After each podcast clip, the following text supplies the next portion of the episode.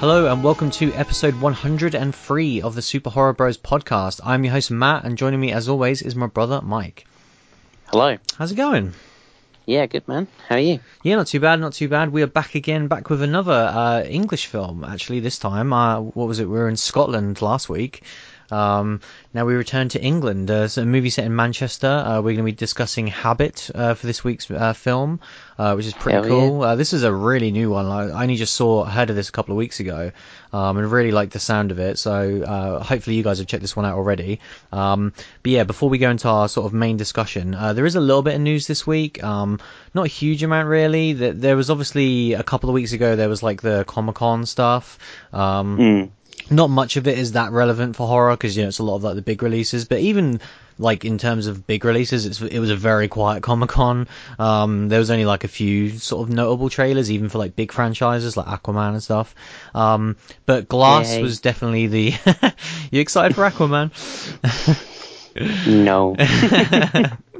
um yeah but um so yeah Glass was like the main sort of trailer uh, that was shown, um of course a movie that we're both very excited for. um I, like I was I couldn't wait to see this first trailer, um obviously from hearing about this movie at the start of the year and, and getting it so soon, um January next year of course, um and actually seeing know, it crazy. seeing it for the first time. Like I I don't know what you thought of this trailer. Like there was moments in it that, that sort of gave me genuine like uh, chills where I was like, oh my god, I can't believe he's actually pulling this off, um because it is just such a crazy concept. um it's it's just so it's weird it's just weird like it is weird. I, I don't know whether I, I, I, I didn't get chills from it. mm. I think it's just like I'm just like, how is this a thing? Yeah, I felt that I way watched, as well. Like there was moments that gave me entire, chills. Yeah, I watched the entire movie of Split and had mm. you know no thought of Unbreakable in my mind since I watched that movie. Not not that I didn't like Unbreakable, yeah. but just, you know, no thought of that movie, and that now suddenly we're getting a Split Unbreakable hybrid. It's just uh, it's it's bizarre, man. Like, yeah, I, I hope it feels more natural in the film because yeah, like mm. even though there were moments in the trailer that I really enjoyed, and obviously I'm super pumped for the movie, it they felt so distinct to me. Like watching them in the trailer, seeing Bruce Willis and Samuel L. Jackson's characters, and then seeing James McAvoy um, and Anya uh, Taylor-Joy's character, like they felt yeah. very on two different sides uh, to me. It didn't feel natural to yeah. have all these four characters together. Um, well, the other thing is the two movies are very different. Yeah, extremely you know? different. Um, so, you know, is is Glass going to be more like Split or more like Unbreakable? I mean, I think it's going to have to be more like Unbreakable because mm. Split was a completely different movie. You know, it was about a guy with a multiple personality disorder, um, but it was primarily a kind of... Uh, what was it like a, a kidnapping type film? Yeah. Um, yeah. You know, set in one location with these with these group of uh, people trying to get out of a of a situation that they're stuck in. Um, and that's not obviously what this movie's about at all. This is about pretty much these three superheroes slash supervillains, you know, meeting for the first time in this world and kind of clashing. Mm-hmm. You know, this this is his Avengers in a way, um, which is pretty crazy. Um, but. Yeah, it's going to be a weird one. Like, I'm I'm really pumped for the movie. Like, I rewatched Unbreakable sort of a few days after seeing Split, and, like, it was amazing still to this day. Um, mm. Definitely going to have to watch that and Split again prior to seeing Glass, because there's a lot going I'm on. I'm definitely going to have to watch Unbreakable again. Yeah, um, oh, it's, it's so good. It holds up so well. Like, it's incredible. Um, oh, yeah, I, like I say, it's a great movie. Um, It's... um. You know, it's just so different to Split. Yeah. Um, so, yeah, and it's going to be, like I say, it's going to be very... I think he's got, uh, like, a task on his hand to pull this off. It's one of the mm, biggest, definitely. like, potentials, because if he does pull it off, like, it's going to be absolutely amazing. Um, but I just think there's there's a chance that it might just be very sort of meh and okay. But, yeah, we'll, we'll see on this one. Like, obviously, it's it's it's far away, but in terms of the twenty nineteen releases, oh, it's, it's close, obviously... Man. I was going like, to say, it's yeah, the, it's it's the closest ones. Yeah, like, yeah. I can't wait. Like, obviously, we, we've talked a lot about it, but twenty nineteen already looks absolutely insane, um mm. and this is one of the sort of the early ones to get us going into the year, which is going to be great. Um so yeah, just a couple of other like smaller news stories now, but um there's an upcoming movie that's been on my sort of radar for a while. I don't think we've ever talked about on the show. um It's a movie called Apostle, um, or Apostle, um that's coming to Netflix uh, on Apostle, October. Yeah. Um, have you heard of this one? Yeah, I think so, yeah. Yeah, so basically, the the reason why this was on my sort of radar, because I think every few months or so, I'm like, what is the guy that made The Raid doing next? It's basically a thought that just hits into my head. And of course, that is Gareth uh, Evans, who did The Raid one and The Raid two. Like, I don't think we ever talked about it on the show, because it's not really horror, but I adore The Raid. No. Um, it's amazing. I've only seen The Raid two once, and I've got them both on Blu-ray. I've been meaning to rewatch them, um, but of course, time. Um, but yeah, like, I, I love those movies so much, and I've been waiting for years to see what he's doing next. And the fact that he is doing like something that's kind of horror-y um is very exciting. Yeah, it's like um, culty or something. Yeah, of course. It? He did do a segment on V H S two as well, um so he's kind of like got a foray. Oh, did he? I don't yeah, he remember. Did Safe Haven, um which was the, mm-hmm. one of the really cool ones in V H S two. Uh, a lot of people sort of stand out, um which did involve like this sort of cult type situation. Um so I imagine he probably got a lot of like what what was in that is probably being used for this mm. movie. Um but yeah, it's, oh, was that like the pregnancy cult one? I think so. It was really yeah. wild. Um, it, it was really cool. But yeah, so this movie is yeah. uh, starring Dan Stevens, who was in The Guest, um, who I think is a really cool actor. Um, and yeah, this so this is obviously a Netflix movie, October twelfth. Um, mm. Definitely on my radar. You know, it's it looks culty. It looks kind of like um, The Sacrament. Um, But nice. In like old times, I think it's set in like nineteen oh five uh, in England, um, which is cool. Right. Um, it kind of looks like these just weird like villagey cults, almost like what you get in like Resident Evil four, and you just go there and like, what on earth is going on? Um, I mm. read this like the small plot description, and it is like someone, I think it's his sister, is being held at this cult, so he like goes there to investigate our lead character. Oh, okay, it's so, like very much like The Sacrament then. Yeah, and and it's like, and he goes there to just be like, hey, can can I just see what my sister's up to? And then it's like as he delves deeper, he realizes like, oh, okay. There's some really mental shit going on here. Um, cool. It sounds really cool. Like I, I just wanted to put it on everyone's radar because I think it looks awesome. Uh, I don't think there's like a trailer or anything yet, um, but they did drop like some new artwork that looks really cool. So yeah, I, I can't wait. I really like one. The Sacrament. Yeah, the I keep, going, I keep thinking about going back and rewatching that. That movie was really good. Yeah, I don't know if I want to rewatch it. Like, I had such a great time the first time, and um, mm. it was a great moment because, like, I hadn't enjoyed any of Ty West movies prior to that. And, yeah, so you're um, like, oh yeah, yeah. So like when I like, I just was super into that. Like, he's another guy as well, where it's like every few months I'm like, what is he doing? Like lately, I'm like, I remember last time we looked it up, he was he'd done like a non-horror he's done a ton of T V, hasn't he? Yeah, and he, he'd done like an action movie or something like that. It was definitely a non-horror film recently. Um, yeah, I was just. looking he's done loads of T V, right, and then he did In the Valley of Violence, which is the one we looked at, which yeah that's a crime it. drama yeah thing. And then he's just done T V. He's done like he did an episode of Ex- Exorcist and Outcast yeah, that's it. and Exorcist, Scream yeah. Mm. Yeah. So, yeah I remember the Scream one being a thing, but yeah he's not done anything for a little while. Yeah. Um, so yeah, definitely we'll, we'll, we'll look forward to that one. Um, October is going to be absolutely very busy this year. Um, uh, this next one's kind of uh, fairly interesting. We're not going to touch upon it too much because it's about uh, Castle Rock. Um, but this one was going around as like a news headline. And I was I was really surprised when I read this. But um, basically they've said that they they intend this show going forward, if it's successful enough for multiple seasons, um, to be an anthology series. Um, nice. So interesting. Like, I'm not sure how I feel about this. Um, we'll we'll share our thoughts on Castle Rock soon.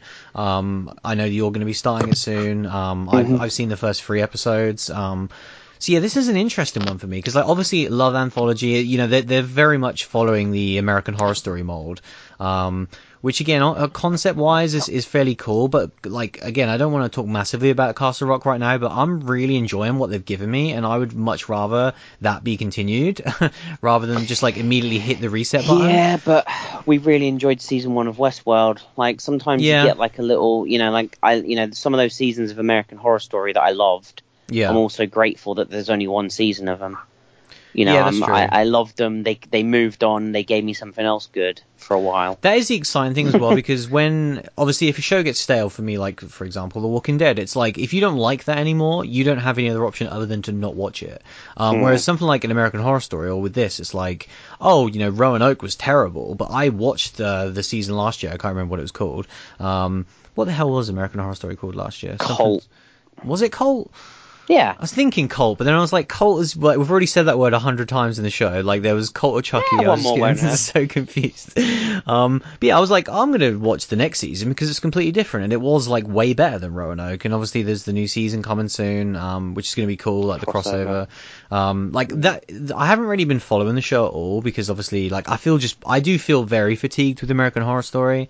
Um, mm. I feel like I can just enjoy it if I just watch it. But if I read every article that comes out every week, I'm gonna like really lose it. Um but I'm like low-key excited for the new season of American Horror Story, um because I, I have been waiting for this this season for a while because I think that there's some really cool ideas that they can do. So yeah, I, I'm excited for that.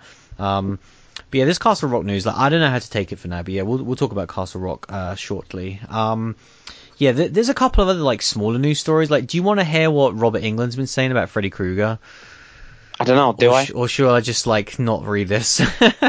um, it, I thought it was kind of interesting because we... It was something that we've talked about recently with, like, our idea of Freddy, but he was basically saying that he would, like, if they did it again... Um, he would like to play a role, but a much smaller role where he was maybe one version of a Freddy Krueger.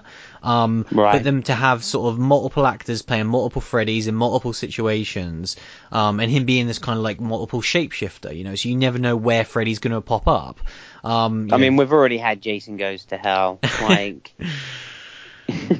um but yeah, of course this is obviously very similar to like a Pennywise, and I feel like it's probably in light of how well it's done, like Robert Englund's looking at himself thinking, oh, I've got an idea. Um yeah, but Pennywise was still always the same actor, he just had different forms, and that's that's basically what Freddy Krueger was. The amount of times Freddy Krueger was different forms, but ultimately when he was human he was Robert Englund. Like, I, I get. I, yeah, but I in, in the new it though, there is there is like he does kind of play other humans, doesn't he? Like, yeah, I mean, but Freddy Krueger does as well sometimes in the other films. Like mm. he he does sometimes pretend to be the boyfriend, and then he'll like rip off the face, and it's Freddy Krueger, or the mum. You know, the, the the end of the first movie, he's pretending to be Nancy's mum. Yeah. Uh, well, I don't know. No, I don't actually think that was the canon ending, was it? I think that was one oh, of the. Oh, mate, no the, one knows the, the end. What actually happened at the end of the original Nightmare on Elm Street? Well, I think she gets pulled through the door in the original, or through the window and the door. But I think one of them was actually that she was Freddy. But I, I love that. Know. I love the bit when she gets pulled through the door so much. Yeah, it's genius. I think that is the canon one, but who the hell knows at this yeah, and point. Then it's just like, isn't What's it like canon? the the like the bed on the on the car is like the red is like his jumper, isn't it? Yeah, yeah, yeah. Uh, yeah the, the soft top goes over. Yeah. Can we do a Nightmare on Elm Street episode? Why not? Um, but yeah, I just thought it was interesting where he's basically saying like every victim would have a different Freddy and that sort of thing, and then he said like at the end maybe there would be, you know, a reveal where he is there, you know, as Robert Englund doing doing Freddy as like the original version, um, mm. something like that. Yeah, I, like I think that's cool. You know, like we've talked about it like so much on the show. Like we're desperate for a new Freddy at this point. Like yeah, we're crying. I'm out desperate, for it. but that. It doesn't overly excite me. No? I like the idea of casting a new Freddy and, mm. like, just, just going with it, you know. Yeah. Um, I think, you know, if, if Robert Englund's going to be in it, then he even needs to be Freddy or just be, like, a cameo. Not yeah. not be, like, this kind of passing over the torch weird thing. Mm. Because ultimately, if we had a movie with multiple Freddys and one of them's Robert Englund, everyone else is going to seem like imposters. Yeah, and everyone's going to be waiting, aren't they, for like, oh, when's Robert yeah. Englund pop-up sort of thing. But um... Yeah, exactly. So, and then and then he's he's the real one. Like, if Robert Englund plays Freddy Krueger in the movie, he is the real one. Everyone yeah. else is just an imposter. So yeah. It was very, it was an interesting comment to hear from him. Like, like you say, I, I think it does yeah. read as fairly self-serving in the end, but yeah, it's interesting as well that he's kind of like not ruled out donning the makeup again because mm. he has done in the past. Yeah, definitely.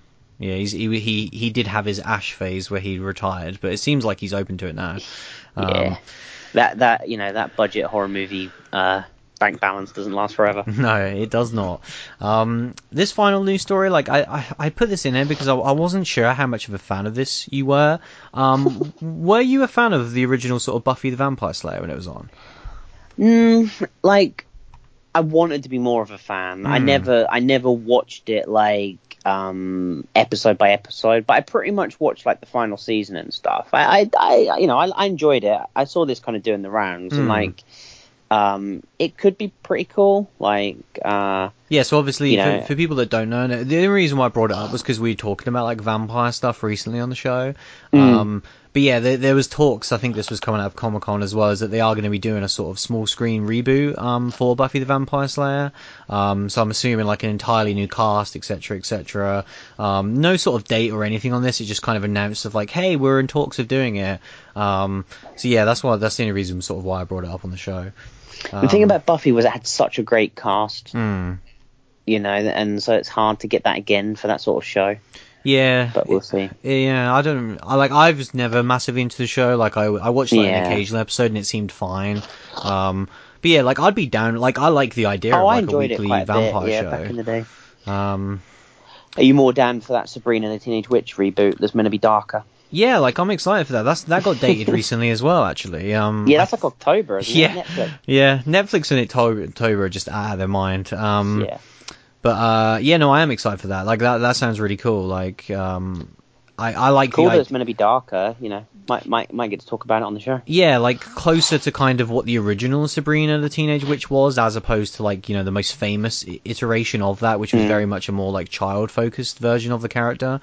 Um, so, yeah, that would be really interesting to see as well. Like, Netflix just pumping out stuff every week at this point. Like, like is yeah. I think they are... It's a conversation for another day, but, like... It is becoming maybe a problem with Netflix at the minute because, like, like every day you go on there and it's a brand new movie that you've never heard of that has like a multiple people in it, like actual well-known actors. Yeah. And yeah. it's not even a big deal anymore when you see these like big like A-list like stars in these movies that you've just never heard of that are like originals. Yeah, um, and like.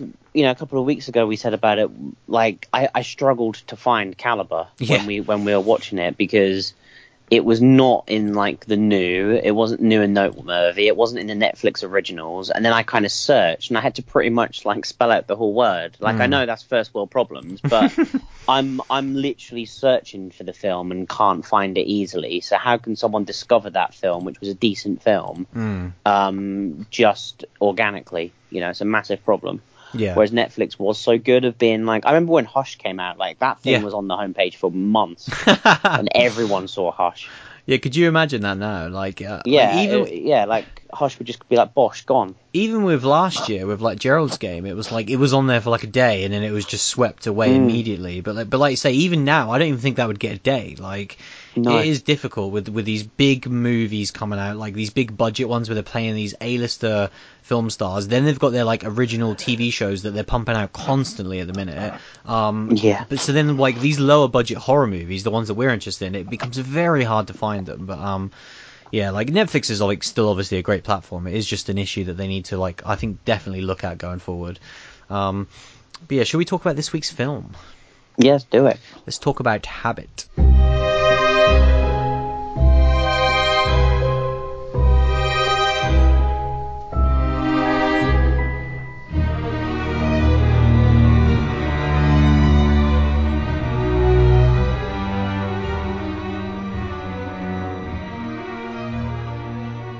So, like I said at the uh, the top of the show, an, an English uh, horror film this week.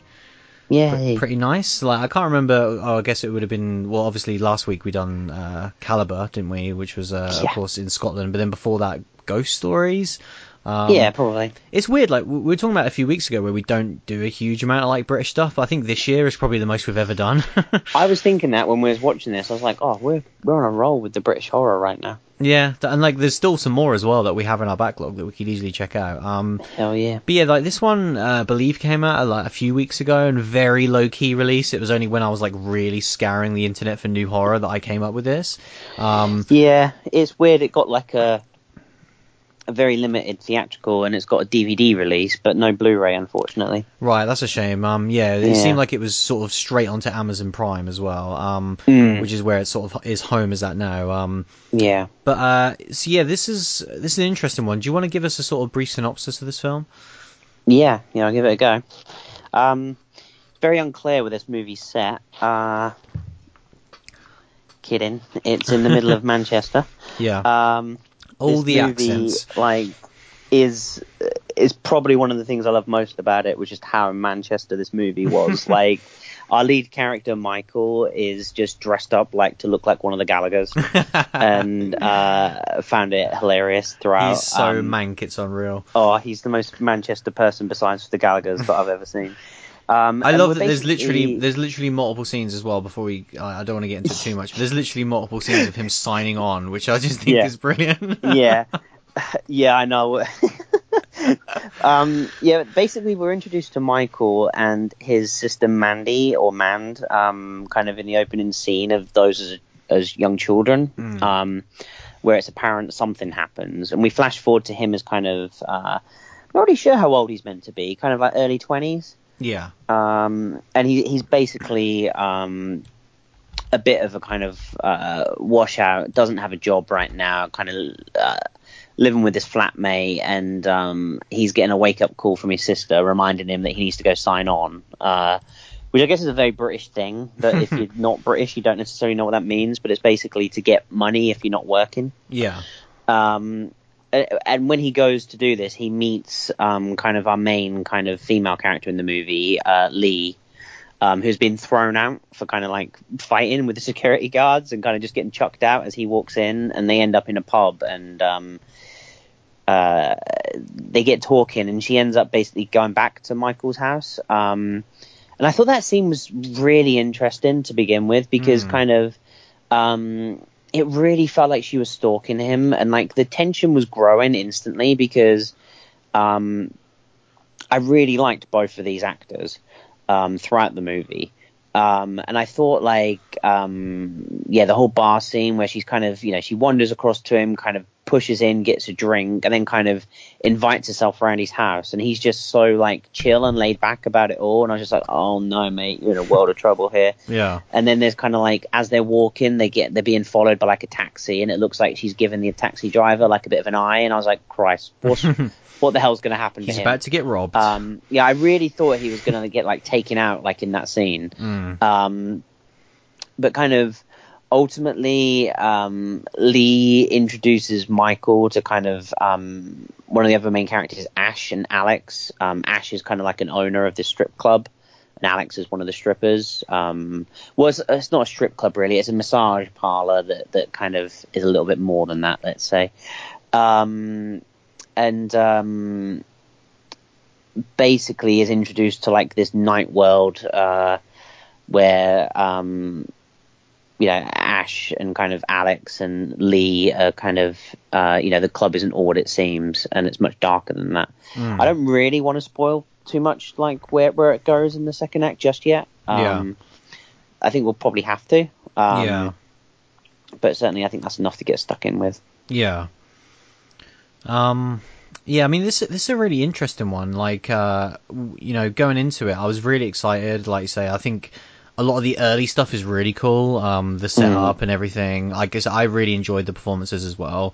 Um, I think uh, sort of Lee, uh, the actress's name, I can't remember, but she's probably one of the most famous people in this movie. Um, yeah, Jessica Burden? Uh, yeah, um, she because she's kind of like a very big up-and-comer sort of British actress um, mm. in a lot of stuff at the minute, um, most notably uh, The End of the Fucking World uh, she was in, um, and I think she's been in quite a lot of stuff as well, so this is one of those ones where she's definitely like the biggest name in this.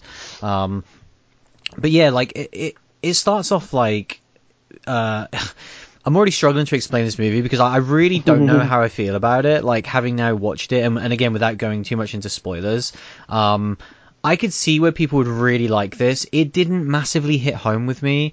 Um, and again, I didn't dislike this movie at all. It just wasn't that interesting to me. Um, it didn't really, it always felt like it was in first gear. Like when you, when you first introduced to the characters, there's a lot of like intrigue and setup. And when, um, Lee and, uh, Michael meet, and then they kind of end up going to this club, and you start introducing to the more characters.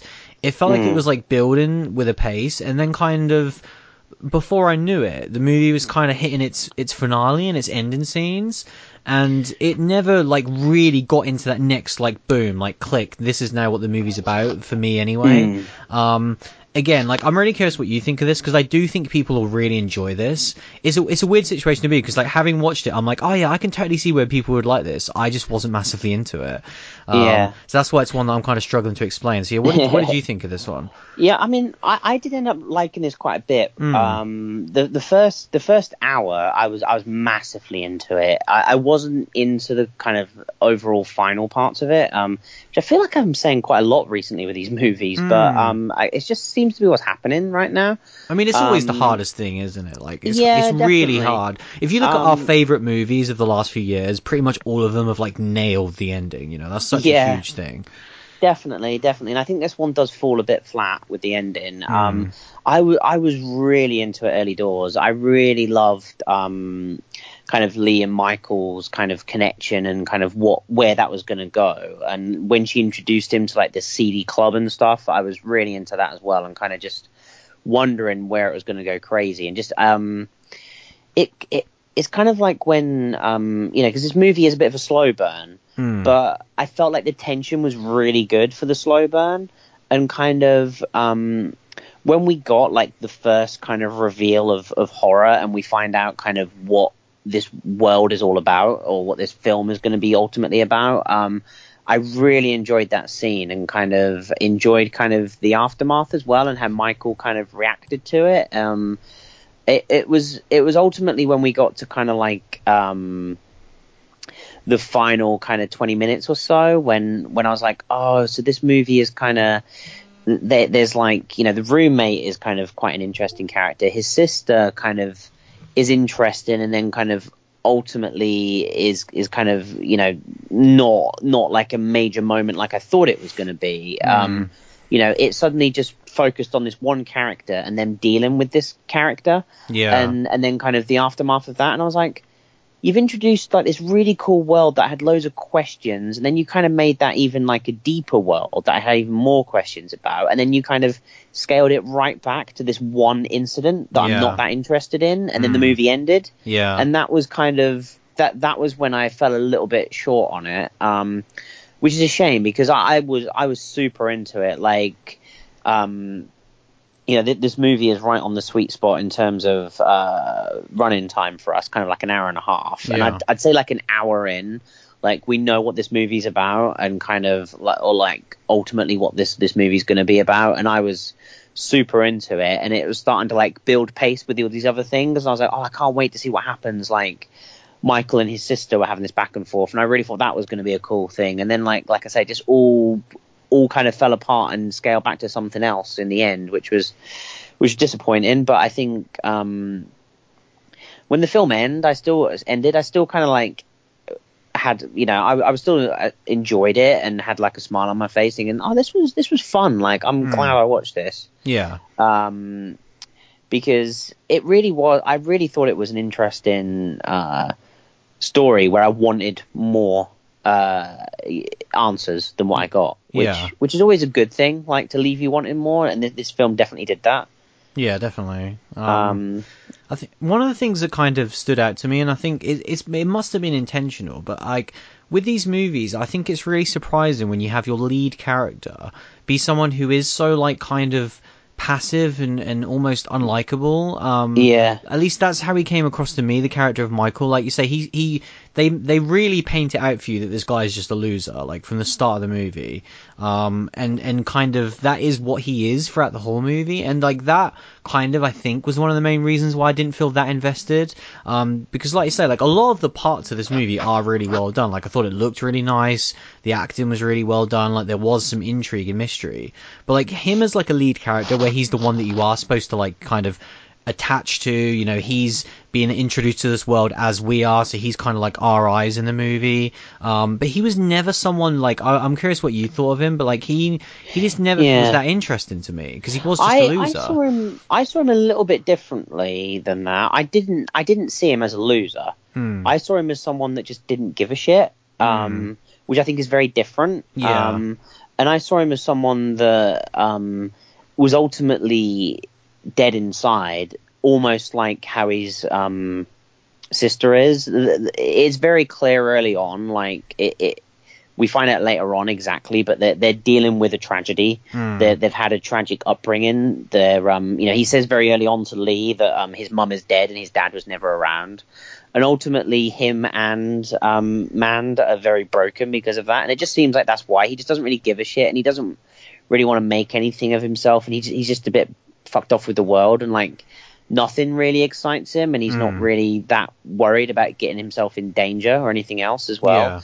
Yeah. Um, And so he is very passive, and that is odd for a main character. But I kind of, I think Lee is such a like good vocal character that like leads him on this journey. I can see how he was led down it, and he does remind me of like people that I see like in in life that are like that, that are just kind of passive and just going along with things, and then just kind of, you know.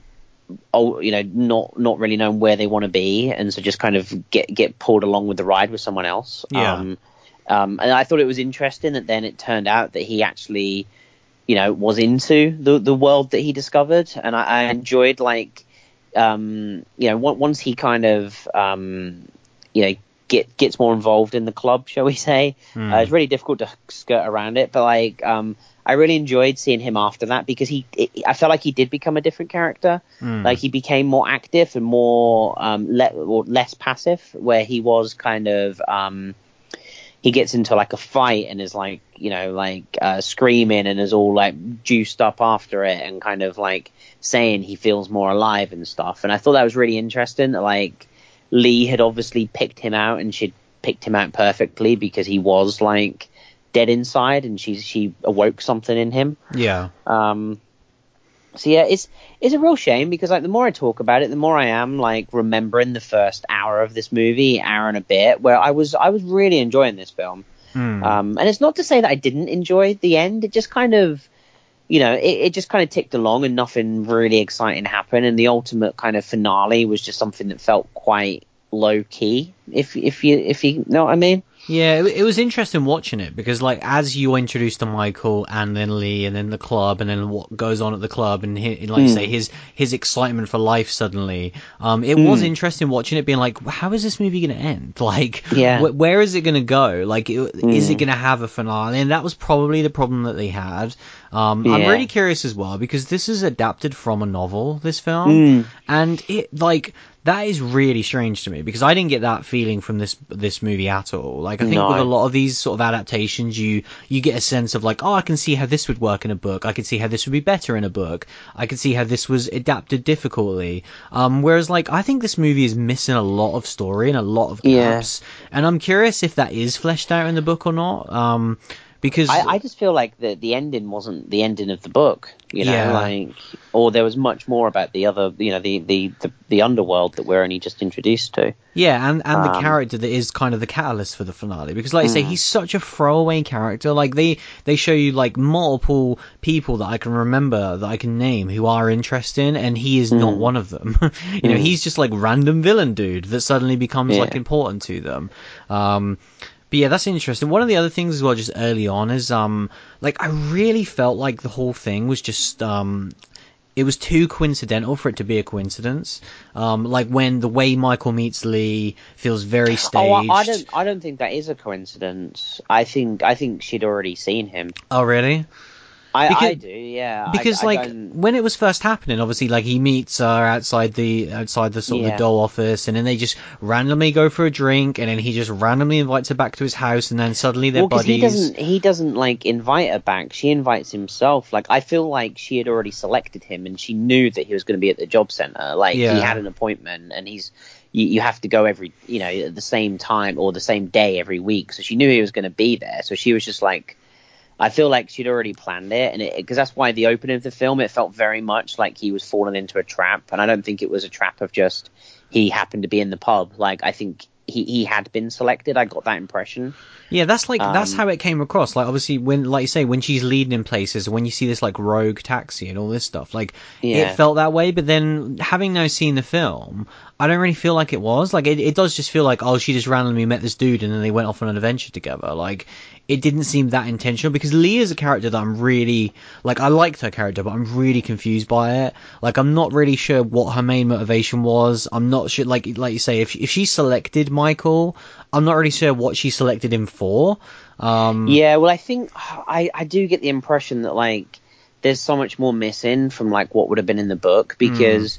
they, they talk at the very end that, like, Lee is, like, the future and stuff. And right. I'm like, I feel like we should know why she is, like, the future of their, you know, underground thing. Like, mm. and I'm just like, really? Well, why did why did she seem not that important to kind of... Uh, you know, the other characters and stuff. But the fact that she's not, like, working in the club, like, properly, mm. um, because she's only there for Grant, really, it's kind of like she is kind of being kept, like, away from all that. So it's just, it's interesting. But yeah, I do, it definitely poses more questions than it gives answers. I think we have to go into kind of yeah what this movie is ultimately about. I don't think it's a massive spoiler. No, I was gonna say, I like, definitely don't think it is. Like, if you've seen the poster, mm, yeah um true, it shows yeah. them with blood all over their mouths, and the tagline is "Who's eating you?" Like, I don't I don't like that was the main yeah, reason why right. I was uh, why I was drawn to this movie, was like, oh, it's yeah. just like either a vampire or cannibal movie. That that was kind of the reason why I yeah. selected it. Well, so yeah, because it take it does take like forty-five or forty minutes to get to that point, though, you see. Pretty but, much, but yeah. yeah. But yeah, kind of basically, um, when Michael is first uh, introduced to the club, he ends up going back there for a dance, mm. and while he's, or maybe a bit more than a dance actually, mm. um, and while he's in the middle of it, um, a, another punter kind of stumbles in with his throat slit and yeah. dies in front of Michael. That was a great moment. And then, uh, sorry? That was a great moment. Like, yeah, it was. For him well, to just be like, interrupted in the worst possible way with this like yeah. really graphic murder, I was like, that's great. Yeah, it was really good, and it was the first bit of violence you got mm. to see in the movie, and it was really good. Yeah. Um, and then the bouncer kind of knocks Michael out, and he kind of wakes up, and the, the club owner kind of, um, you know, says to him, "Oh, you know, it was all a misunderstanding. We patched him up. He's fine. Like, he only had his throat slit. He's fine." Mm. And like Michael kind of goes along with it, and um. That's and another again, example that... for me of him just being like, like it, it goes with Michael as a character, where I just wasn't that. I don't know. I really didn't like him. I just felt like he was such a wet lettuce for him to go along yeah. with this type of stuff. Well, like, I he's, just kind of felt so like gullible. He was just like, I don't really think he was gullible as much as he was just like, the fuck am I going to do? Like, well, not believe you know him I mean? For starters. Like, get the hell yeah. out of there. But I think he was just like, they're offering me a job and money, so like, I just want, a, I just want some money. Like, mm. I don't really care that some dude's been killed. Like, whatever. Like, I, what can I do? He's dead. Yeah. Like, true. I don't know. I, he just seemed like pretty chill. um, it was a little bit weird, but um, but yeah. So then he basically um, after working at the club, he ends up going to uh, kind of a basement area.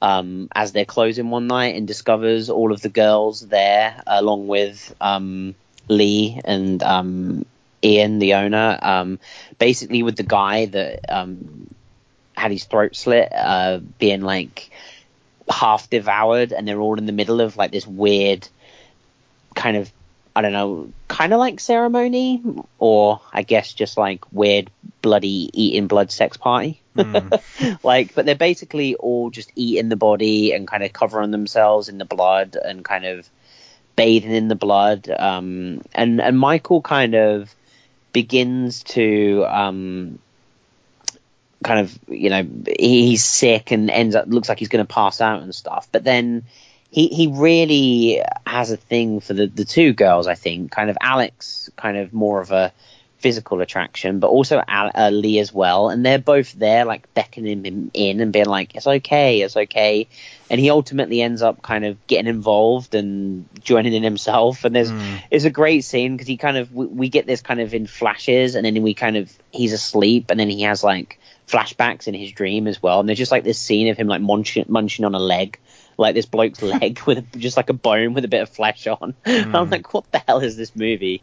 um And and so the rest of the movie is us kind of trying to discover this world where they're not they're not like explicitly vampires, mm. because obviously they're they're out during the day. They seem human, but it's almost like they've discovered that if you eat flesh, you become like not even more than a human, but just like, I don't know, just really full. It's like a really yeah. good K F C. This was like, another, this was another part for me that kind of fell flat, because I was waiting for the thing of like, oh, okay, they eat people, cool. Like, why? Um, yeah. Like, are they going to be? Like, it tastes good. It's like fun, isn't it? Because the next scene after that is you have Michael and is it Ian, the kind of the owner of the club? Yeah. Um, yeah. They're like having like a breakfast scene, and he's yeah. like eating his breakfast in front of him, funny. um, which is great. Um, but like the the his dialogue in that scene, I really didn't like at all. Where he just kept saying like, yeah, like you you know you feel it. You're like you're finally alive. You know you were in a dream before, and now you're in reality. And it was kind of like uh, it was just weird. And like and like Michael, like I thought was going to be like, no, that's crazy. But he was going along with it. He was like, yeah, no, I am like alive for the first time. And I was kind of like, but mm. why? Like, what has happened? What have I missed? Yeah, I just, I feel like there was some explanation there needed. And because mm. what I thought was going to happen, I thought he was maybe going to transition more in, into like a, a vampire type thing. Not, mm. not like a full on vampire, but like, but be addicted to sort of eating people and not enjoying the food so much, or maybe mm. vomiting after the food. And so like, you know, he needs the flesh now, and like, you know, or maybe like he was super strong for that like day or something. But we we didn't. It, it it like the reveal of what this movie's ultimately about happens quite late, and then and then it just doesn't. Like I say, it doesn't go crazy into it. I had so many questions, mm. um, because we discovered that like this is a whole underworld. Like it's not just this one club. Yeah, there, there's like places all over Manchester. He visits another place that is also doing it, and it's kind of like it seems like this is the larger scene, and so it's, it seems like we're almost getting into kind of, you know, um, underworld territory at this point, like where there's just loads of these people that are doing this. But I'm like, what are these people? Mm. Are they just like super hungry? Like, yeah, you know, it, it is it is odd. You know, it's kind of, you know, it, it's a it's a very divisive movie in in my mind, as it is yours. Yeah. Like I'm really cause, cause yeah I'm really torn on this one, because it's like it's su- I'm super enjoying it, mm. and then it just yeah it just kind of, you know, once it started to get into it, it just, because I did I did stop this, like I watched like an hour and then ended up watching the other half an hour afterwards, and it is mm. quite funny because like watching the first hour, like then like waiting to watch the the end of this movie, I was um really looking forward to it and really like pumped, and then kind of watching the, the last half an hour, I was like, ah, oh, it kind of was a bit flat this half an hour. Yeah. So like that's why it's almost like two movies for me. Like the first the first part I watched was so good, um, and that's what I'm trying to cling on to. Yeah. Um, but yeah, and I did. I found it because because I really thought it was going to be about um Michael and Mandy more, or Mand more as well, mm. because he very much he instantly wants to introduce her to this world. Um, and I, I really thought it was going to be like her, you know, either resisting and then him having to choose between her and his new family, because they really ham home the fact that they're now his family. Mm. Um, so I thought he was ultimately going to have to kill Mand. I thought that was going to be the finale. Um, and they, they start to explore it, and then Mand's character just, just you know, f- fizzles out and is really just disappointing to me. Mm. Um What did, what did you think of his roommate as well? I was just uh, going to say, like, what the hell happened to him? Like, I can't remember the lot. I remember him in that scene just, where he, he got really he drunk. Just, he just fucking ran off when when they got attacked by the oh, uh, yeah. by those guys outside the club. He is just, he just ran. And, is he just he's still, still running? running? Yeah, he's catching up with that guy Con Air. So I was going to say the truck driver at the end of Texas Chainsaw Massacre. yeah, yeah, still yeah. running. He's out in the lead, Con Air behind him. Now this guy. This, the uh, the James Corden wannabe. Yeah, like he oh, he, he was, was doing a, such a bad James Corden impression. He he he well he made such a bad first impression, because the first time you see him in the whole movie is when Lee comes over to the house and he's just got his knob out for no reason at all, and he's just like, yeah. hey, hey, ask me knob, blah, I'm not going to do anything about it, and they're trying to establish it like, oh, like he's a oh, yeah, he's, he's a like he's a maverick, he doesn't he doesn't care about having it out, but then it's like it, it made no sense, like no one's like that. Why would you just like that was yeah. just stupid from the get go. So like he was. was already like like I didn't like him, but then like well, as the movie went on I was like have, he's all right, because they, they you know you can have a character like that that that you can show, like if he'd have just been like in pants or something, yeah, but like just walk around with his dick out, like that's just not, I mean that's not a thing that I'm used to. Like He's literally you know, wearing like a shirt as well. He's like, wearing he's... a t-shirt, yeah, with just, just nothing on it. It's it's it is it was weird, like it was jarring. And the fact that like Lee um, just thought it was like funny as well was a bit weird to me as well. Like the, these are yeah. a lot of weird characters in this movie. Like I think it is obviously intentional because they're all like this group of like misfits and weirdos. Mm. Um, but it is hard to kind of even remotely see them as real people because like immediately I'm like, how is Lee not thinking she's in danger here? Like she's going to this random dude's house, she opens the door and there's a guy with his knob out. Like how is this not worrying she, to her? She's just gonna bite it off, mate. Yeah, that's the thing, like she's such a psycho anyway, but like I don't know, it's the little things like that that really, it takes me out of what I think is a really fun movie. Like I think maybe yeah. if I went into it more thinking it was more of like a silly film, but like I think a lot of it is really like gritty and realistic, so yeah, it's kind of difficult. The, thing, the stuff I liked wasn't silly. Like I didn't mm. find this movie silly. It just had silly moments that takes you out of it. Like yeah. you know, it's it is just very odd. Like it's one of those where like it it could have it could have been like Raw for mm. me. Like you know, because it's quite similar to Raw. Um, you know, obviously there's this kind of you know cannibalistic theme to it, but also how it is kind of very, very out there and weird as well. Mm. Um, and with Raw, it just kind of kept building and building, and it kind of finished in like a weird place, but it's really enjoyable overall film, where this mm. built to a point and then kind of just crumbled away. Um, you know, it is one that, like I say, I enjoyed, but it won't be in my thoughts. Like, I don't think it'll be in my thoughts like towards the end of the year. You know, it's just one that like I, I just, you know, Thought thought was good, but but that's about it really. Would, would you, I think it's what, worth a watch. Yeah, what would you? What like, would be sort of your recommendation for this film then? Yeah, like I hope it does hit like an on-demand service or something, because um, I, I, like a, a Netflix or a Shudder or something. Mm. Um, because I think then it will get people to watch it, because it's it's hard to kind of you know pay the price to kind of stream this or get the D V D or something, but um. I, I did enjoy it, and I hope I hope you can watch it that way, because I do think it's worth, especially if you're you know for a British movie as well. Like we've not talked about it too much, but like because mm. uh, obviously we've we've had a couple of these recently, but like this movie as well, like had some super good like British vibes to it, which I did enjoy. You know the the whole kind of job centre thing was obviously amusing. You know the kind of pub and the nightclub scenario, and the the overall like you know we watched Calibre and that movie felt super so- Scottish. Mm. This movie feels super Manchester. Like yeah. it's not just English, it's it's very much Manchester. Yeah, it's very much was, north of England, Manchester. Yeah, which I enjoyed as well. Like you know, I and so um, you know that's also you know worth mentioning for people that. You know that that maybe are British listeners that want to watch it um for that sort of thing. It does do that well, um mm. or at least I think so. It's just probably again like the last half an hour or so we don't get that much outside of the the this kind of you know cannibal underworld that that, that obviously isn't well British as I know it anyway. Yeah, yeah. Maybe um, that maybe that's what people do in clubs in Manchester. Maybe, who knows. Um, yeah. yeah, this this is a really hard one in terms of recommendations to me, because I think it, it hits a lot of really good beats for me. Like, like I say, the runtime is fantastic. It is exactly what this movie should be. Um, really like the setting, really like the overall performance of the, of the whole cast, not just our, our two leads, mm-hmm. but pretty much everyone was like good. Um, and like I say, all English actors as well, which is really nice to see. Um, but yeah, like the fact that it left me with so many questions throughout the entire movie. Like a lot of these types of movies, it's usually a case of it ends and then you have like, like Calibre, for example. All of our questions were kind of like the last ten minutes of the movie. Yeah. And like anything else was like explained really well in the film. Like mm. I had a question every five minutes watching this film, and they oh, the never second, got. The second they tell you what this movie's about, you're like, mm. oh, okay, so why do they eat the flesh? You know, why, you know, but even before that, why are there loads of groups? You know, and all of this. Yeah. yeah. Even, even when but it's like, like why is Lee doing this? Why is about. yeah? Like there's just there's there's a lot of questions, and it does add up, and it does become a negative against this film.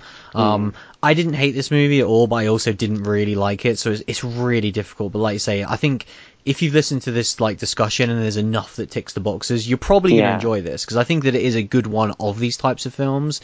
It's just like I yeah. wanted more out of it personally, and but. I and I do really think it does stand a chance for someone that that, that kind of is into this sort of thing could mm. really enjoy it. Like you said at the start, like you you know you were unsure how I'd be on it, and mm. I definitely I, I think I enjoyed it more than you, but I yeah. still kind of you know I still only found it, you know, good, not like fantastic, but I do think people could, because yeah. I was almost there. Like I was getting, you know, like my, my levels were going up, but then it just kind of, you know, it did crash back down. Yeah. So yeah, it's an interesting one. Very mixed bag of a film. We don't get like a huge amount of movies like this. You know, it's, we usually mm. are leaning towards like, hey, we're pretty positive on this, or like, oh, we're fairly negative. Like, and that's, you know, fairly rare for us. Um, mm. Whereas, like I say, this is more you're fairly positive, or me leaning towards positive, and I'm just sort of bang in the middle. Like, yeah. I, I don't really think this is good or bad. I just think it exists, and I'm, I'm I am glad I've seen it because it, it was interesting enough. And like I say, such a short time investment. Like, I don't feel like I was robbed of those ninety minutes. It was interesting enough for its duration. Um, mm. So yeah, people can check out uh, Habit, available now. Um, we will take a short break and we will be right back.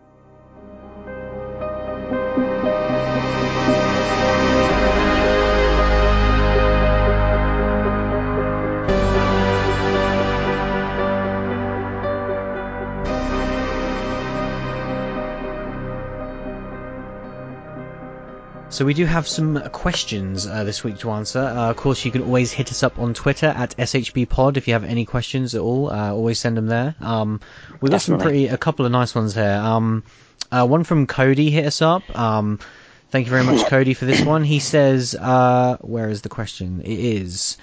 Uh, which uh, what horror films with practical effects would you recommend to me? Uh, I love the Child's Play films and films with great practical effects and story. Cheers, gents.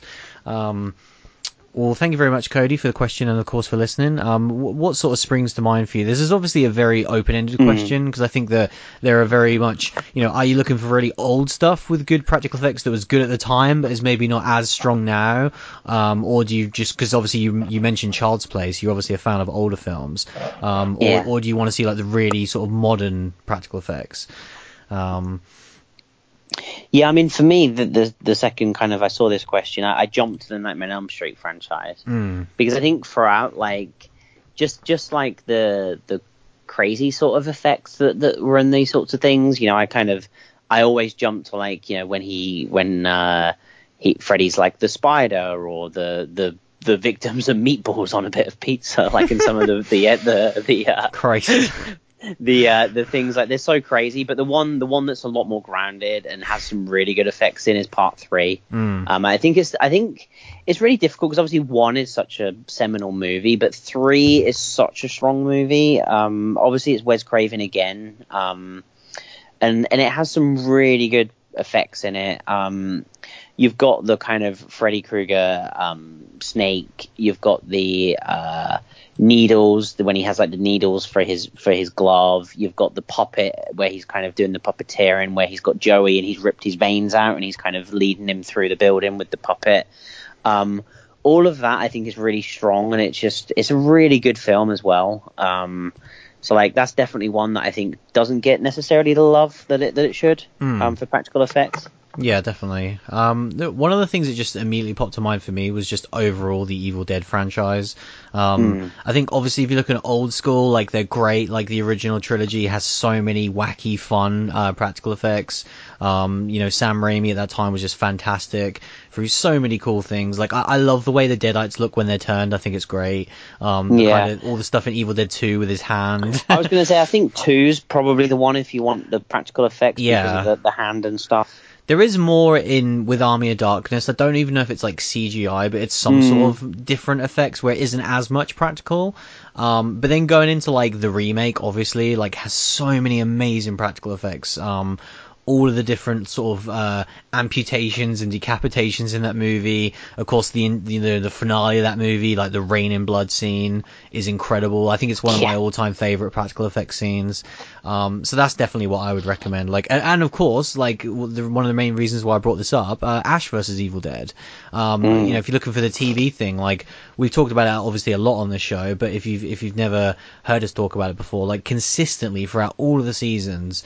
Um, Oh my god! It was um, it was like, the best, some of the best practical effects I've ever seen. Like you know, it was crazy. In film or television. Like for the budget that they have over there, mm. like it is really, really impressive. And especially this final season, season three, so many incredible practical effects that I'll remember for years and years to come. Like I, I, I think Evil Dead is always, always, always knocked out of the park. So that would definitely be one yeah. for me.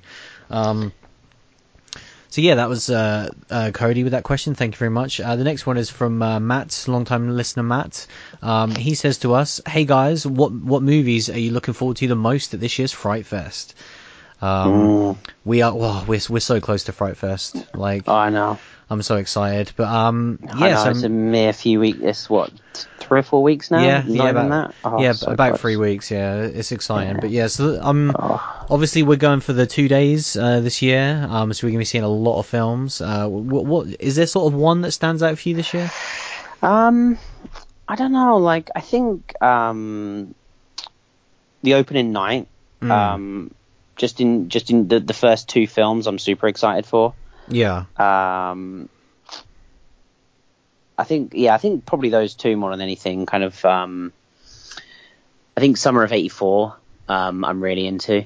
Uh, just sounds cool. But, like, I've tried not to look at the, the films massively that we're going to go see as well, mm. because I want there to just be some fun surprises as well. Yeah. Um, but I think those two probably, uh, yeah, really excited for. What about you? Yeah, well, I think it's interesting. I think, again, we talked about it before, but, like, obviously with the last two years with us going to Fright Fest, we were specifically going to see one film, mm. um, and that was the one film, you know, thirty-one and then Cult of Chucky. They were, like, the two movies that we were super excited for. Um, whereas this year, I am just more looking forward to, like, the experience of Fright Fest and seeing a bunch of different movies. Um, and I definitely agree with you that I have tried to not look too much for the movies that we're going to be seeing. Um, but kind of the two that stand out is The Ranger, because, of course, it's the opening night film. Mm. Um, and I think that's really important. Like, I, I really want to see why that that is the opening night film, because I've only, you know, I've seen a few reviews of it and they've been overwhelmingly positive. And for Fright Fest to put this as their opening movie, like, it must be something special. Yeah. Um, so I'm really excited for that. Um, but as a sort of outside pick, like, the more I look at it and the more I look at these different films, I'm actually really excited for Puppet Master, um, The Littlest Reich on the on the Friday. Oh yeah, man, I forgot about Puppet Master. Yeah, I am too. Like, because this this was one that I was like drilling into you. Like, yeah. Uh, When when I did my upcoming, no, I remember you list, always bring up like, Puppet Master, and I, I always I laugh it off. Puppet Master, and you always talk shit to me about it. But like, yeah. I'm yeah, I forgot. Like, I'm buzzing to see the new Puppet Master, and it's getting some good reviews as well. That's the thing. Like, the last month or so, like I like you say, I've always just joked about it. I was like, Puppet Master, that's hilarious. Yeah, but, um, yeah. Like, last I'm month le- or so, I was legit excited about it before it even had a chance of being good. Yeah, apparently people are buzzing about it, and I'm like, hell yeah! Like, I'm down for like that style of, you know, a Chucky film. Mm. Like, I love these kind of, again, talking about practical effects, um and I really like the setting of this and stuff, and like the fact that it is kind of like a quasi reboot is good for me as someone who hasn't really seen many of the movies as well. Like, I don't need that sort of long lore like I want in like a Chucky film. Like, I like that mm. it's just, oh, it's about some puppets that killing people, great, and there's Nazis involved apparently. Like, I'm I'm all in on yeah. that. So yeah, I definitely think um, people need to be aware of Instant in a Ghost Land as well. Yeah. Because obviously we've already seen it, and if we hadn't, this would be my most anticipated movie of Fright Fest, and yeah, we've seen it, and it's fantastic. Yeah. So, like, uh, definitely if you've not seen Instant in a Ghost Land, you should, that should be top of your list, guys. Yeah, definitely. Um, so yeah, thank you very much for that question, Matt. Uh, there was one other thing as well with uh, Twitter I want to mention. Um, Kat sent us a couple of recommendations uh, this past week. Um, I, I think these were when we were, because we were talking about that movie Hellfest. Uh, I think it was last week or a couple of weeks ago. Oh, right, yeah. Whereas basically, you know, like a sort of haunted house experience gone wrong. Um, because she sent a couple of recommendations. Um, one of them was a movie called Hell House L L C, um, which is on Amazon Prime. And I looked this movie up, and it, and it looked really interesting, the point that I just immediately watched it. Um, oh, really? Yeah, it's something that I don't usually do, just like watch a movie on a whim. But like, I, I listened to it, and like, it was like found footage, and I was like, I haven't seen one of those in a while. Um, Uh, which I really like, and the fact that it was about it. So basically, the movie is about this kind of group of young adults who buy this like abandoned hotel, um, and they're gonna like dress it up into like a haunted uh, house experience for Halloween. Um, oh yeah, nice. So they've done it before. They did it like the previous year, and it was really successful. Um, I think they did it in New York, but then this is kind of like outside, like more in the country. Um, and it's supposed supposedly like this haunted spot or whatever. Um, and then so it's it's them kind of documenting them doing it, because they like want to document it for some unknown reason. I think it's to put it on their website or something. Um, and then obviously, of course, as things go, sort of eerie. But I like that it's kind of it's it's the house is kind of haunted, you know, by ghosts or whatever. Mm. But you don't necessarily see the ghosts. It's more in like um creepy things happening in the house. Um, oh, what was that? fan footage one in like an asylum that did that, where they were being like ghost hunters staying there. Oh, that was uh, Grave Encounters. Grave Encounters, yeah, yeah. I'm getting Grave Encounters vibes from what you're saying. Yeah, Grave Encounters one was a really cool film. Mm. Um, but yeah, this is this is cool. Like, it has some really cool moments. A lot of the the scares are involved around their sort of props that they have, because obviously the, this entire house is filled with like horror stuff. So there's scary masks and dolls and paintings and nice. severed heads and all this stuff. But it, the fact that it just keeps getting like messed around, and it's like, is someone screwing with us, or or is this actually haunted? And it and it, it toes that line really well. Um, it has some really cool scenes of tension in it. Um, it has like one scene at night which I thought was really really well done. Um, towards the end, it does get a little bit running around shaky cam sort of thing, um, mm. which did start to give me a little bit of a headache, and I couldn't really tell what was going on, and, and it definitely lost the tension at the end. But that was only like the last sort of ten minutes. But yeah, I, I enjoyed this movie. It was a movie that I'd nice. never heard of. Um, so maybe it's kind of like a sort of forgotten horror, um, but yeah, it was one that I, I, I think is definitely worth a watch. Like you say, it was on Amazon Prime, so you, you haven't got to worry about it. Um, cool. And then the the other one that she mentioned was Hell House two came out this year. Oh, is it actually a sequel? Yeah. Huh. Interesting. Hell House L L C two. Oh, nice. I'm definitely going to watch that. Is that on Amazon Prime as well? Hopefully. Don't know. Don't um, know. I just saw it. That's really cool. I, I wonder if Kat knew about that. Um, but yeah, so the other one was uh, Funhouse Massacre, um, which is on Netflix. Mm. Uh, have you heard of this one? Yeah. Yeah, this is one that, again, I, I, this is one I'd actually heard of and seen, like, the imagery, but I'd never really looked into it, and it, it, I haven't watched it, it yet. Has it got Robert Englund in it? Yeah, it has, yeah. Yeah, um, that's how I've heard of it, yeah. yeah. Um, but yeah, she described it as it knows it's silly and runs with it, and yeah, that's what it looks like to me. It looks like a more of a fun, zany take on this style of, you know, it's it's basically, I think I think the plot is, it's like a bunch of uh, psychopaths or something have basically broke out of an asylum or something like that, and then they've taken over one of these, like, horror, you know, tours, you know, haunted house yeah. type situations. I think this is more like a carnival setting rather than a haunted yeah. house. Um, and then of course they start like murdering people. But yeah, like I think it was interesting because we talked about a few weeks ago that Hellfest movie and uh, the Fright Fest movie um, mm. having a sort of similar premise. And like I mentioned at the time that there's a lot of movies that do have this premise, and it's cool that there's like loads of different takes on it. Um, because Hell House and Funhouse Massacre are completely different, and then also the upcoming Hellfest looks really cool as well. Mm. Um, it's a shame that all of their titles are in- insanely similar because the they're actually really different looking films, but all the titles are terrible. um, yeah, I'm interested that Funhouse. I mean, both of those sound really good, but I I, I remember with Funhouse that. Um, I was interested in watching it, but just never got round to it. But it's cool that it's on Netflix now. It's cool that both of them are available to watch on kind of the, you know, different different platforms like that for free. Yeah, I think I think you'd like Hell House. It's one that you could definitely watch in multiple sittings and just kind of like, oh, I've got a spare like twenty-five minutes, just watch it, because it's not yeah, hard I to follow like um, with the plot or whatever. And yeah, like. I, I again, we haven't really spoke about it on the show, but I've definitely been craving a kind of a found footage movie. We haven't seen a lot recently, um, so it was nice to see that. It felt like a movie from like five years ago when when we were in that kind of V H S era of mm. a lot of these low budget horror movies were found footage, and yeah. you just don't really see that as much nowadays. So like it was it yeah. was cool. Um, nice. So yeah, I definitely want to bring that up. Um, There was, uh, yeah, so just to round us off before we sort of finish, really, like our upcoming schedule, um, we don't massively know what we're going to be doing next week. We've sort of got one more slow week before it then really picks up throughout August. Mm-hmm. Um, August is going to be insane after that. Yeah, so obviously Fright Fest at the end of the month, which is going to be filled with awesome oh, yeah. stuff to talk about. But we have two cinema releases as well prior to that. Um, The Meg, which everyone's really excited for. yeah. Are you, are you like, what is your genuine thoughts on that movie? Like, are you pumped for it or? I, I, I really don't know, man. I, I, I can't, I can't see it being good. No, I, I don't. I think I can get behind Statham. I think that's my biggest problem. yeah, I don't have a problem with Statham in certain contexts, but I don't like the way he looks in the trailer, uh, or yeah. in regards to like his acting. But um, I like in a Fast and Furious movie, like I'm down for a Statham because he knows he, how ridiculous he is as a human. Oh, whereas, yeah, I, I think... mean, I feel like he must do in this movie, but it didn't really seem like it from the trailers, like you say.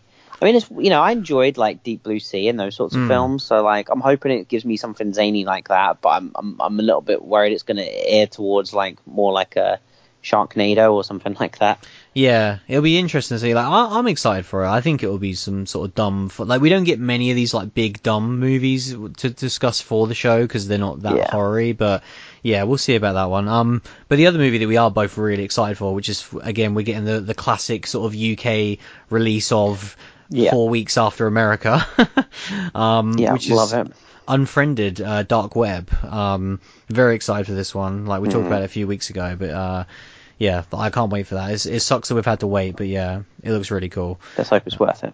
Yeah. Um, the, we just wanted to briefly mention as well before we end the show, because we, we saw a movie, didn't we, uh, about a week ago now, and it's not really a horror movie, so it's not something that we bring up on the show, but like I have to reference just how amazing it was. Like, if anyone is listening to the show and is remotely into action movies, you have to check out the new Mission Impossible. Um, like, I was just absolutely blown away by it. Um, like, obviously really like enjoyed the franchise, um, but like this was just on another level, wasn't it? It was it was really oh, crazy.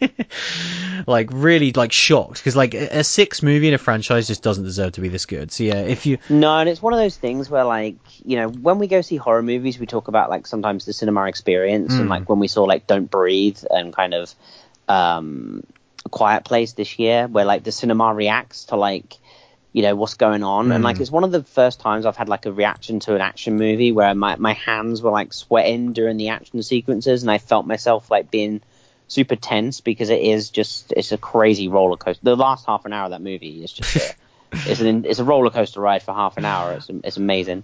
Yeah, it's like that that feeling that you described. The last time I like remember having that was during uh, Mission Impossible four, um, when he does like yeah. the Burj Khalifa run. Like I I vividly remember that scene and just like my hands clenched to the seat because I just felt like I was going to die watching that scene, and they mm. they somehow managed to condense that for like a vast majority of this entire film. Yeah, which is how good it is. Like it, it's just phenomenal. Oh, it's great. Um, but yeah, I just had to mention that because it's so amazing. Um, so yeah, f- for next week, obviously we don't know exactly uh, what film we're doing just yet, um, but we have we are going to be sort of introducing a new feature soon. Um, so a nice little tease for you guys for next week. Um, we'll probably sort of massively go into it next week because uh, we haven't sort of finalized all the details yet. Um, but we kind of wanted to do um, something that kind of replaces our, you know, forgotten horror and top five as a sort of feature at the end of the show, um, rather than, you know, obviously for now we just kind of have like random stuff that we talk about in the end and the sort of the, the great uh, Twitter questions that we get. Um, and also like we don't really talk about much older stuff. Obviously for the show, like that's been our main focus is new new horror, um, and that'll always be the focus going forward, um, except for the occasional shows like the Saw retrospective, which is always nice. Um, But Definitely. yeah, like we, we wanted to do something that maybe looks back at some older stuff. So uh, yeah, we, we've kind of got an idea for a feature. We'll we'll let you guys know about it next week, but just as a sort of little tease that we have got some new stuff coming. Um, Definitely. And yeah, like I say, August is going to be awesome. Like I, I cannot wait. It, it's weird that a summary month awesome. is such a good month for horror.